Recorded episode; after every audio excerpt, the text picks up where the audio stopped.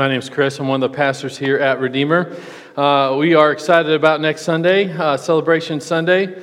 Uh, we have at least four baptisms for sure, and possibly up to six that we know of right now. Got a couple conversations yet to have, but uh, we're really excited about that. Hope you're excited too, and uh, and also just grateful that the Lord has been answering those prayers, that, that we get to celebrate some baptisms here on that Sunday. And so uh, we're looking forward to uh, just a great Sunday celebrating God's saving work in the lives of some of our brothers and sisters.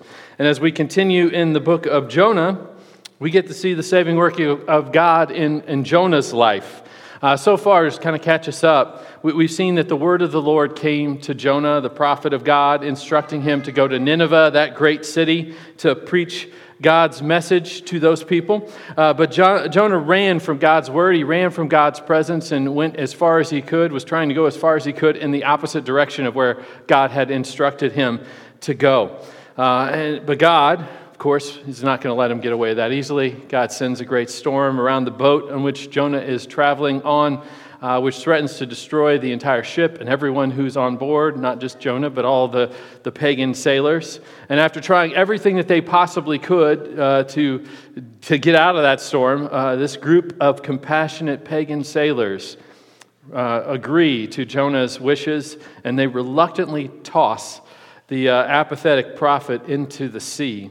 And immediately the storm ceases, right? And the sea grows calm. And through these events we saw last week, right, these pagan sailors come to know the one true and living God. They take the covenant name of Yahweh, the covenant name of God upon themselves, the name that's only used by God's covenant people, the people who are His, and they worship Yahweh and they experience a conversion. And that's where we pick things up this week. Jonah's still out there, just adrift uh, in the sea uh, in the middle of the sea, right where God wants him.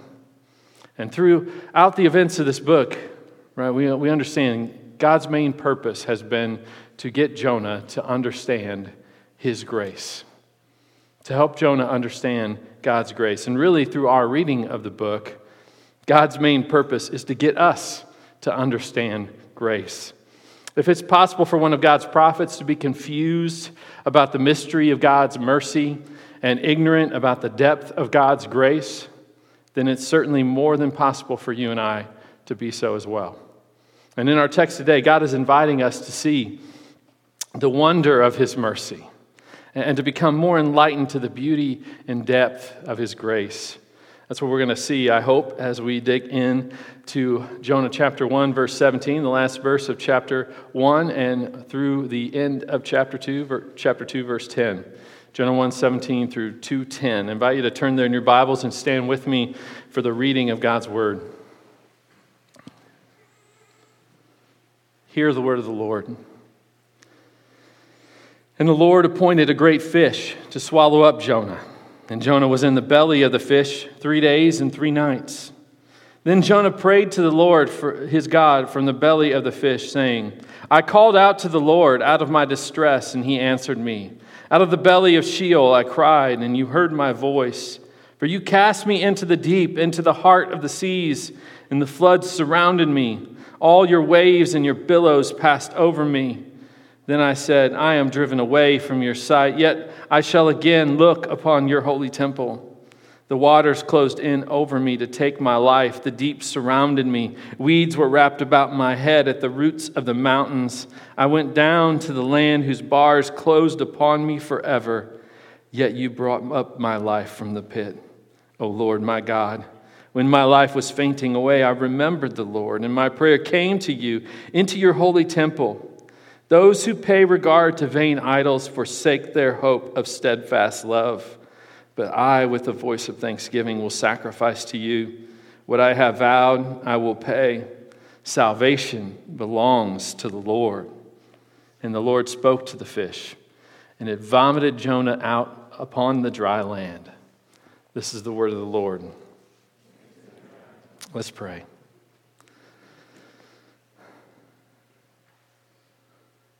Father, we pray uh, that today you'd help us to see that all of us in this room are on level ground. We are people in need of your grace. And I pray, we pray by your Spirit that you'd help us to see your provision, your gracious provision for each of us that meets us where we're at. Not where we hope to be, not where we long to be, but where we're at. It meets us, it welcomes us, it envelops us with your love. Help us to, to rest in your grace and, and come awake to, to the depth and the wonder of what your grace truly is and what it means. Lord, we pray you have your way with us today. It's in Jesus' name we pray. Amen. You may have a seat. Uh, Jonah's time in, in the belly of the great fish helps us better understand God's grace as it shows us where grace meets us, what grace is, and how grace works. First, we're invited to consider where grace meets us. Uh, we are told in verse 17 that, that it was the Lord that appointed a great fish to swallow Jonah. All throughout this book, we are, we are being subtly informed about the providence of God, God's absolute sovereignty over everything that is happening around us and in us and in our lives. Right? It, God is absolutely sovereign over everything. It is God who sends the storm to the boat. It is God who is the one behind the lot falling on Jonah. God sends the fish to swallow him, and, and, and so on and so on. We are meant to see that it is God who is the one who has orchestrated this moment, who has brought this moment together at this precise time in history to, to, to teach Jonah something he desperately needs to understand. God has, has brought all this together, He's the one making it happen. As you look back on your life with 2020 hindsight, right, you can also see that, that, that some of the most important lessons that you have learned in life are the result of what we might call God's severe mercies. What's a severe mercy? Well, that refers to events in your life that at the moment are exceedingly difficult, uh, maybe even extremely painful. But later, you're able to see that how those events resulted in yielding more good in your life than you could have ever anticipated in the moment. God works good out of these severe mercies. He, he grabs a hold of us to teach us something in a, in a moment that feels not like anything we would have drawn up for ourselves. The great fish is a severe mercy for Jonah. And obviously, as we can see with that 2020 hindsight, the fish saved Jonah's life by swallowing him. I mean, left alone in the middle of the sea, just adrift out there, he's going to drown, right? He's a dead man. He's a dead man. Yet you can imagine the terror of what Jonah actually experienced as he's swallowed by a great fish. You know, I don't know about you, but I love the beach, I love the ocean. I'm really looking forward to, Lord willing, hopefully actually getting to go see it here uh, in the next month or so. Uh, but, but I am also the guy who's, when I'm in the water and I feel like even like a piece of seaweed brush against my leg, I'm certain I'm about to get eaten by a shark right? Uh, I'm dead. Uh, but that freaks me out. But Jonah is literally swallowed by a great fish. Uh, can you imagine the terror uh, that he's actually experiencing in that moment? And then inside the belly of the fish, he's taken further down into this watery prison to the very depths. Now, a little side note here this is part of the reason why I believe that we should receive Jonah as a historical account and not as a parable. Because in you know, literature, when you're making something up, you, you elaborate the, the kind of ridiculous and the over the top. But the fish is barely mentioned here. Like, it's just merely kind of like in passing. Oh, by the way, he's swallowed by a fish. Uh, oh, by the way, it later vomits him out on dry land. Like, the fish has nothing to do, like, there's no elaboration about the fish whatsoever. It's just matter of fact. He's swallowed by a fish. In the belly of the fish, he prays, and then the Lord releases him and tells the fish to vomit him out on dry land. So that's why I received that. But, but here's the main idea we really need to get at, regardless of whether you agree with me on that or not.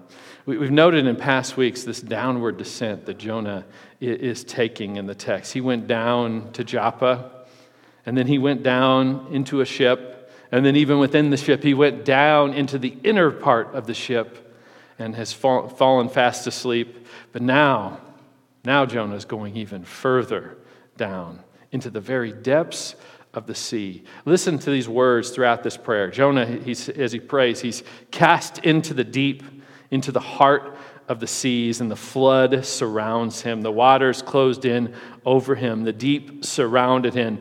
Weeds are wrapped about his head at the roots of the mountains. He's at the very bottom of the sea. He went down to the land whose bars closed upon him forever.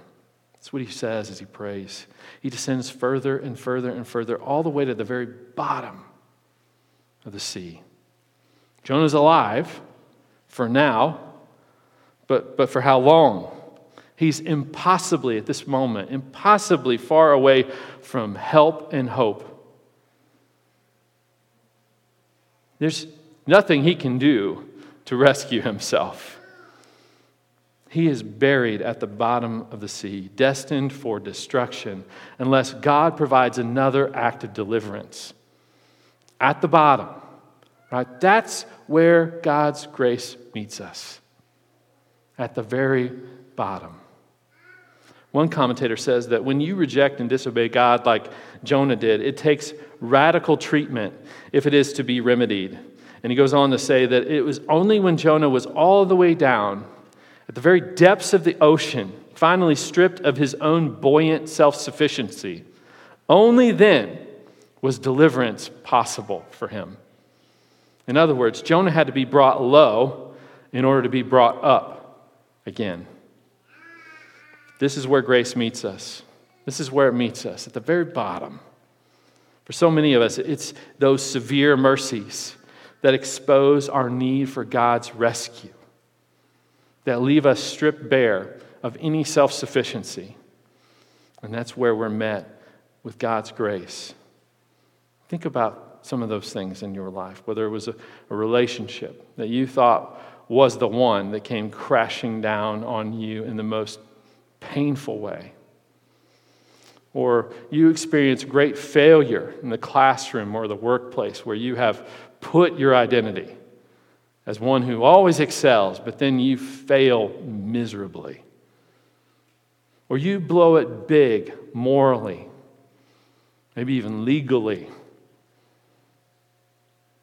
A hidden and embarrassing sin gets brought into the light and exposed. In the moment, those sorts of things can feel absolutely devastating, crushing, hopeless, helpless. You feel like you're buried, like you couldn't get any further down. Yet it's in those exact kind of moments that God loves to meet us with His grace. That He loves to come in and scoop us up into his arms.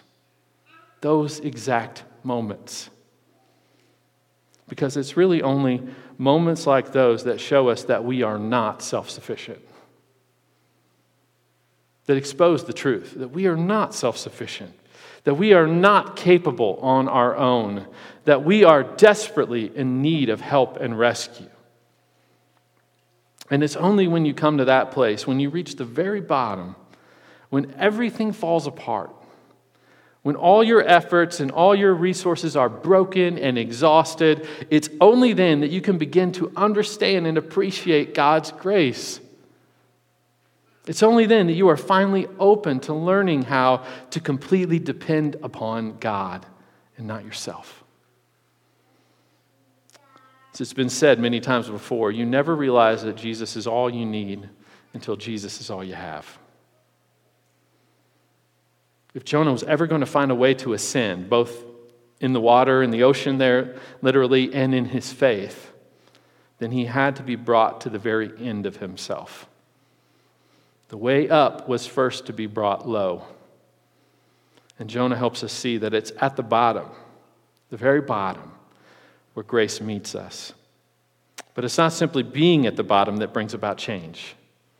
Many people get leveled to the bottom and it does nothing for them. It's prayer at the bottom Right? It's prayer at the bottom. That's Jonah prays at the bottom. It's prayer at the bottom that begins the work of understanding and experiencing God's grace in your life. And in Jonah's prayer, we're also, it's also helping us to see what grace is. What grace is. Jonah cries to the Lord out of his distress. And as he speaks of God casting him into the deep, as he talks about being in the, the belly of Sheol, right? The place of death. That's what Sheol is, the place of death. Sometimes in the Bible, it literally refers to hell itself. The place of death. As he's praying this prayer, Jonah is aware of his own sin. He's aware of his own rebellion. He, he has caused his distress by his own heart and actions. He's aware of this. And his disobedience of God, his rebellion against God, deserves death. He's saying that he understands this in this prayer. He deserves judgment for what he's done. He says in verse 4, right? You see this in verse 4. He says, I am driven away from your sight. I'm driven away from your presence. I do not deserve your presence. I've sinned against you. He understands that his sin rightfully should cut him off from the presence of God, that because of his sin, he should be eternally cut off from the presence of God. Jonah isn't in need of simply thinking more positively about himself, as our culture would maybe want to tell us. His problem isn't a lack of self esteem here. His problem is his sin, his rebellion against God, his rejection of God's word and God's presence. That's his problem. And it's your problem and my problem too, apart from God's grace. But here's the thing you cannot understand grace if you don't first understand your need for it. If you don't understand, you desperately need it. That your sin has wrecked your life, has cut you off from God's presence, has cut you off from ever deserving to be in God's presence. You can't possibly deserve to be in His presence based on your own merit.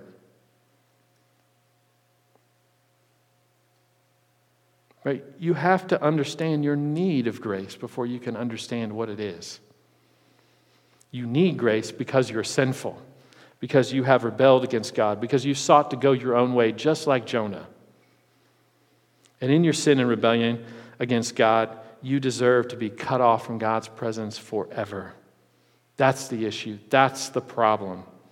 To understand and experience the grace of God, you have to acknowledge that, but, but you got to go further still. You can't can't just stop at acknowledging that. You've got to go further. You must also admit that there's nothing that you can do about that problem. There's nothing that you can do to fix it, nothing you can do to remedy your situation. There is no great work of good that you can do that will undo the damage done because of your sin and rebellion against God. No list of good works, no amount of good works. And this runs counter to our culture.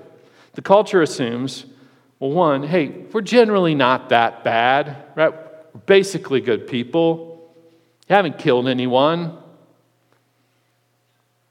You just made a mistake. Everybody makes mistakes. Just think more positively about yourself. But even if the assumption is no, you actually really did mess up you actually really did blow it in our culture, then the prevailing thought is we can fix this. You can overcome this. Here's what you need to do. And then we pursue doing some kind of moral good, righting our wrong, putting in the work, thinking that we will be able to outweigh the bad of our sin with enough good done in return. Maybe if you just work a little harder, Maybe if you get to church, maybe you start to pray more, maybe if you read the Bible a little bit more, you serve more. That can counteract and overcome your wrongs, covering them and getting, getting you back in God's good graces. That's what we, we you hear people say that all the time. getting back in God's good graces. How do they do that? Well, they got back to church and they started praying more, and they started reading their Bible, they started serving, thinking of others more. Work, work, work. You can do it. That's the underlying thought and assumption of every other religion in the world. You can fix yourself through some kind of moral effort. But Jonah, in this prayer, he rejects that. He rejects that. He understands that's not true. You can't fix yourself through moral effort. You cannot right your wrongs. Your sin cuts you off from God's presence forever, and there's nothing that you can do to fix it. Nothing. He says that as he's sinking to the very bottom of the sea, he says that the bars closed upon me forever. Verse 6. In other words, Jonah realizes that his sin means that he stands eternally condemned, that there's nothing he can do to right his wrong. The bars have closed in over him, they are sealed shut. Nothing he can do to open them for himself. The truth of this is, is captured so beautifully in the words of a famous hymn that we, we sing here at times. It says, Not the labors of my hands can fulfill thy law's demands.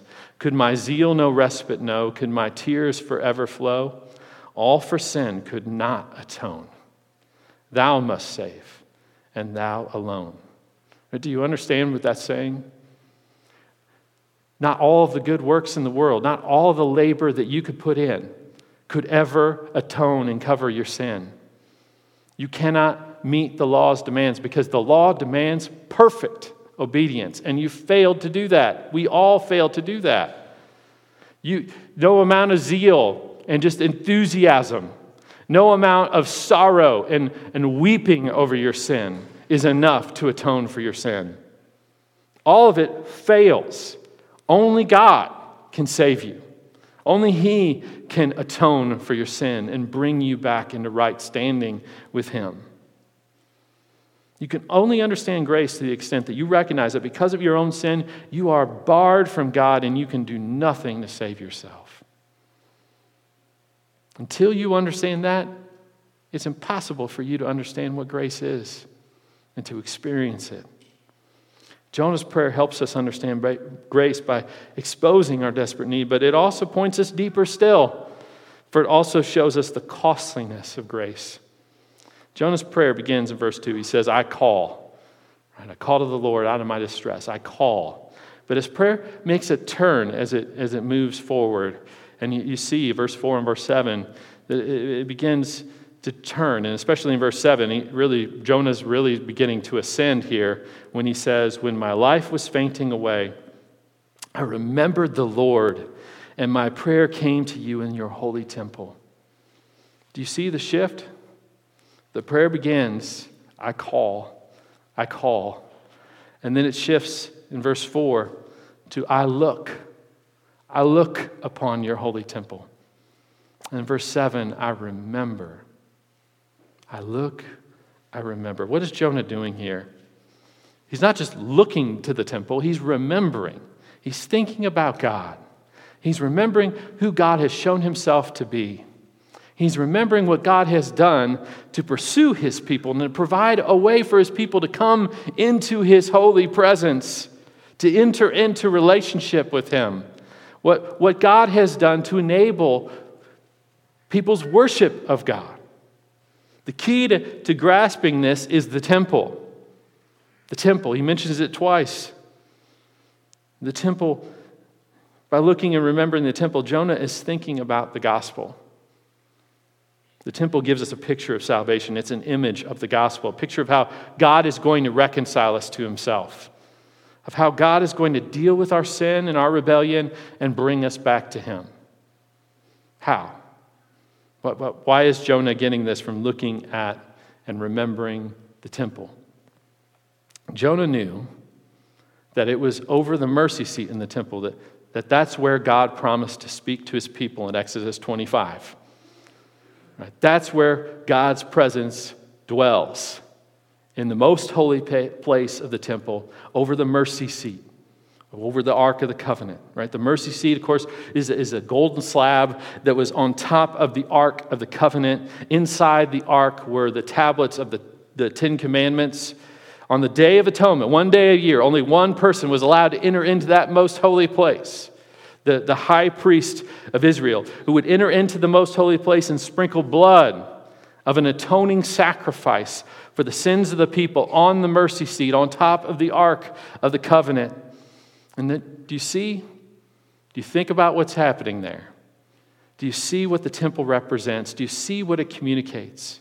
The temple is the place where God's holy presence dwells, His perfect holiness that cannot bear to be in the presence of sin. That's why our sin cuts us off from His presence. He's perfectly holy and righteous and just. And His perfect holiness is represented right there in the most holy place, under the mercy seat, in that ark, in those Ten Commandments, those tablets. They represent his perfect holiness that no human being ever has or ever will be able to keep perfectly. No one. How can we possibly approach such a holy God? How can we ever think to come in to his holy presence? Won't his law condemn us the moment we set foot in there? Yes, absolutely. Absolutely. It would, except for the blood of the atoning sacrifice on that mercy seat over the Ten Commandments, shielding us from its condemnation. It's only when the sacrificial death of another secures our forgiveness, that we can come into God's presence and speak with Him and worship Him. Obviously, Jonah isn't fully grasping all that is being pointed to in that. But it's hard for us to imagine this side of the cross and the empty tomb a better picture of the gospel of Jesus Christ than this. In Romans 3:25, the apostle Paul tells us that Jesus was put forward as a propitiation by his blood to be received by faith. Now, the word propitiation, what does that mean? It, it means to take wrath and avert it, right? To absorb wrath and turn it to favor. So, so Jesus is put forward as one who, who is our sacrifice, our substitute, who takes the full cup of God's wrath that's meant for us in our sin he takes eternal separation from God in our place and he turns it, he soaks all of it up and he turns it to favor for you and I who are in Christ. He gives us grace, forgiveness, welcome. He takes the wrath, absorbs it all, turns it to favor. That's what propitiation means. Jesus was put forward as a propitiation by his blood to be received by faith. Romans 3:25 helps us to see that, that Jesus is the substitute, right? He's the, the sacrifice, the atoning sacrifice that's offered in our place. He's, he's the blood on the mercy seat. But, but Jesus is more than that. He's also the mercy seat itself. He's the presence of God, God in the flesh. He's all of it. Grace is the good news that while we were sinners who could never do anything by our own effort to deal with or overcome our sin problem, grace is the good news that God accepts the payment of a substitute. And Jesus Christ is the substitute that lived the perfect, sinless life, keeping the Ten Commandments in every way that we fail to. We break all ten. Every single one of them. We break all 10. You don't believe, well, I haven't killed anyone. I haven't committed adultery. Go read the Sermon on the Mount. Jesus says, You've heard this said. You shall not commit adultery. But I tell you, anyone who's looked lustfully has already committed adultery in their heart. You've heard that it was said, Thou shalt not kill. But I tell you, you hate your brother. You call him fool. You've killed him in your heart. We've broken all 10 repeatedly. None of us have kept them, but Jesus kept all of them perfectly in our place in every way that we could not. He did that, and then he willingly went to the cross to pay the penalty for our sin that we deserve in order to absorb, absorb the wrath of God in our place and give us grace, favor. The good news of the gospel is that Jesus is the mercy seat. He's the proof that not only does God accept the payment of a substitute, but that God Himself is our substitute. That the Son of God stepped out of heaven and entered into our own mess. He got into the pit with us in order to lift us up out of it. He took and absorbed God's wrath and gave us favor. Grace is costly. It is costly. That's what Jonah helps us see here. It comes at great cost, not to you, but to God Himself in the person and work of Jesus Christ. The reality is that there are many people in the church today who sing the words to Amazing Grace, but they're just offering mere lip service. Just lip service to the idea, because grace has not truly yet and profoundly changed them. God's grace becomes wondrously beautiful, endlessly comforting, only as you grasp the truth that you are a sinner who deserves nothing but condemnation from God and that you are utterly incapable of saving yourself, doing anything to fix it, but that God has saved you despite your sin at infinite cost to Himself. Some people can't grasp the, the, the wonder and beauty of grace because they don't think they need it. They think, well, if I can just come to church more, if I just pray more, if I just do a little bit more good out there, they don't think they need it. They think they can overcome it by their own effort. And so they can't grasp the wonder and the beauty of God's grace for them. Others may actually see themselves as complete and utter failures, but they fail to grab hold of grace because they think nothing could ever possibly rescue them. They're too far beyond the reach of God's mercy. But the wonder of the grace of God given to us is that Jesus, His grace, is sufficient. Sufficient for all our sin. It's sufficient. His grace abolishes guilt forever. Forever. He's not just some decent person. He is God in the flesh who exchanged his perfection for your sin, who paid your penalty in full. He declares from his cross, It is finished. Paid in full. All of it. Who absorbs every last drop of God's wrath meant for you and your sin. The truth is, no matter how filled with regret you are, no matter how great of a failure you feel like you are, even if you were a hundred times worse than you actually are, your sins would still be no match for the grace of Jesus. No match. He has grace upon grace upon grace for you. His grace is sufficient for you. Christian, because of Jesus, you are no longer marked by your sin. Do you understand that? Do you believe that? You're not marked by your sin. You've been covered by His blood. You're marked by Him and His perfection and His sacrifice, His payment for you. You're covered by that. Even at the very bottom, because of Jesus in God's eyes, you are as clean as Jesus. Even at the very bottom, in Him, when you put your hope in Christ, you are as clean as Jesus in the, in the sight of God. That's how He sees you through Christ.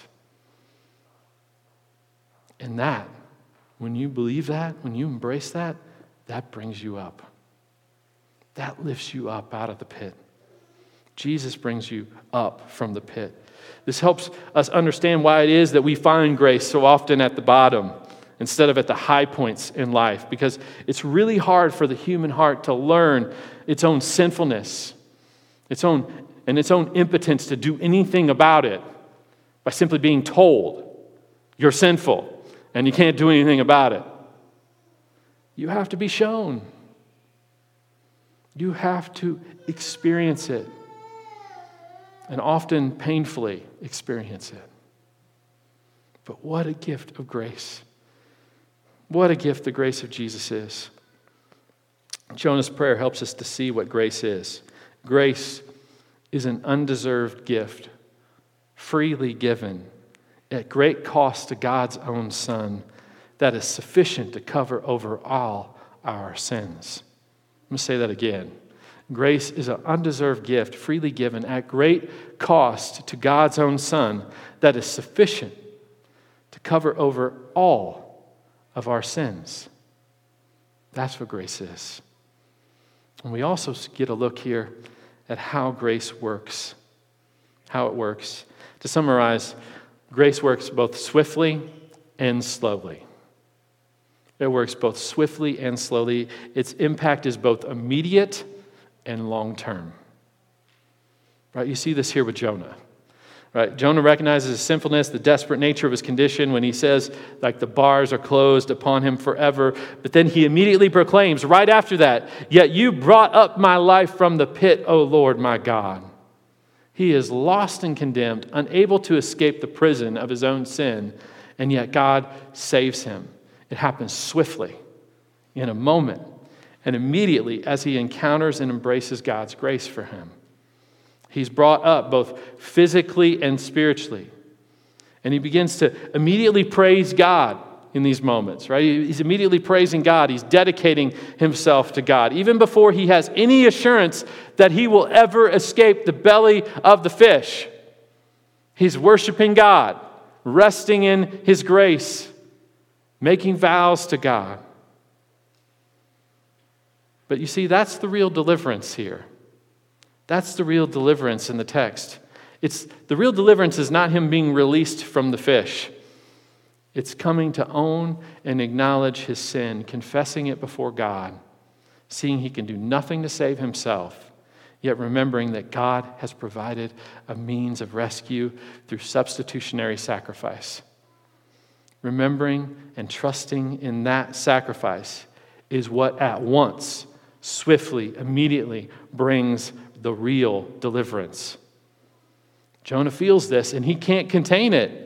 He can't contain it. So he ends his prayer here with a shout, with an exclamation, a rejoicing, saying in verse 9, Salvation belongs to the Lord. In the belly of the fish, he exclaims, Salvation belongs to the Lord.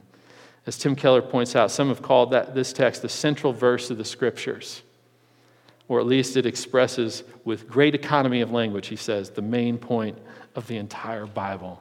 Salvation belongs to the Lord, it comes only from the Lord. It belongs to God alone, no one else. If someone is saved, it's God's doing from start to finish. It's all Him. It belongs to the Lord. It's not partly from you and partly from Him. No, it's all from Him. It's all from Him. If you say, I, I wish I were more worthy, then the reality is you still don't understand it because Jesus is your worthiness. If you say, I want God in my life, but I don't see Him working, then you still don't understand how fundamental grace is. Because if you want Him at all, that's a sign that God is at work in your life. Because you are not capable of wanting Him on your own. You're not capable of manufacturing that desire on your own. That comes from Him. Salvation belongs to the Lord from start to finish. He plans your rescue in eternity past. And Jesus comes and He accomplishes your rescue in His life, death, and resurrection. And the Holy Spirit enables you to receive that rescue, to receive that grace by opening your heart to it, stirring your affections for the Lord. Salvation belongs to the Lord, it's all His doing. And when His grace grabs you, it comes with immediate impact. So Jonah shouts, Salvation belongs to the Lord. And Jonah worships God and he gives himself to the Lord, making vows. There's immediate impact and there's immediate deliverance. Spiritually, you are immediately at that moment of, of faith, that moment of, of, of experiencing God's grace and grabbing hold of it. Immediately, at that very first moment, you are delivered from the condemnation of your sins, past, present, and future. That's the wonderful promise of Romans 8 1. There is therefore now no condemnation for those who are in Christ Jesus. Your guilt is gone. It's been taken. Jesus has taken it. He's removed it from you as far as the east is from the west. He's taken your sins from you. Immediately, you are delivered from the condemnation of your sins. Immediately, you are forgiven. Immediately, you are adopted into the family of God as God's sons and daughters. Immediately, you're not just welcomed into the family, you're wrapped up into the embrace of Jesus Himself in His arms. And nothing can separate you from His love. Nothing. Immediately, swiftly. But there's also a process to grace, a process that works very slowly at times. You see that here with Jonah. He's delivered immediately, yet there's, there's still much work for grace to do on his heart and in his life. It's subtle, but you see it in verse 8. Jonah says, Those who pay regard to vain idols forsake their hope of steadfast love. Now, what Jonah says in verse 8 is absolutely true. Right? Idolatry blocks people from receiving and experiencing God's grace. That's true. It's true. But the question we have to ask is who are the those that he's talking about there? When he says, Those who pay regard to vain idols forsake their hope of steadfast love. Who are the those? Who's the there? And the larger context of the book of Jonah clues us in that Jonah is not talking about himself here. He's not. But he's talking about the Gentile pagans. He's talking about those Ninevites who worship literal statues, literal idols. They are the ones, Jonah says, who forfeit their right for God's grace. Right? They forfeit their hope of steadfast love. There's no right for God's grace. What this means is that even while Jonah has had a breakthrough here, he has still not grasped God's grace as deeply as we might at first glance assume. Jonah is still clinging here, even now, even in this moment of experiencing this transformational moment. He's still clinging to a sense of superiority and self righteousness that's going to lead to quite the temper tantrum when we get to chapter 4, when God has mercy on people that Jonah assumes have forfeited their hope for steadfast love. They forfeited the opportunity to experience his mercy. Jonah can see the literal idols of the Ninevites, but he can't see the more subtle idols of his own heart that are blocking him from grasping the fullness of God's grace. He's, he's still not realizing that just like the pagans, he too lives only and equally by God's grace. Grace is still working on him, though. And there's still much work to be done. But God is still at work with Jonah. He's still pursuing him. Right? God, even in this moment, right? God's still at work. He, he releases Jonah from the fish, even though we'll come to see that his repentance is only partial. God is still patiently working in his life, just as he does with us, flawed and clueless though we are. And this should give us much hope. Hope to know that, that through faith in Christ, our eternal standing before the Lord is immediately and eternally secure. Nothing can change it, nothing can take that from you, Christian. And hope to know that despite the reality that, that many flaws and failures remain in our own lives and in our hearts, God's grace is still at work. He's not finished with us. Though we still run from him at times, he's faithful to pursue every time.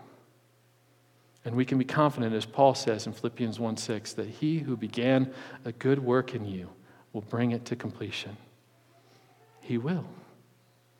The finished work of Jesus, the greater Jonah, can give us great hope in this. When Jesus refers to that sign of Jonah and calls himself the greater than Jonah in the Gospels, he refers to the three days, the three nights that Jonah was in the belly of the fish. And on the cross, Jesus repeats to an infinitely greater degree the suffering of Jonah when he cries out, My God, my God, why have you forsaken me? He feels the pain to an infinitely greater degree of being cut off from the presence of God.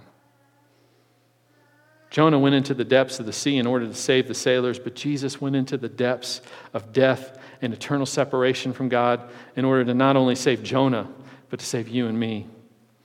Jonah was buried beneath the flood of the waters, but, but Jesus was buried under the flood of God's wrath for our sin.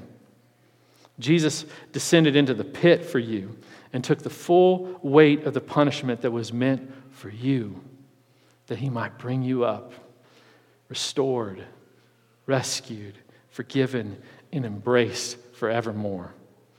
The way to understand and experience the wonder of His grace is laid out for us here in this prayer.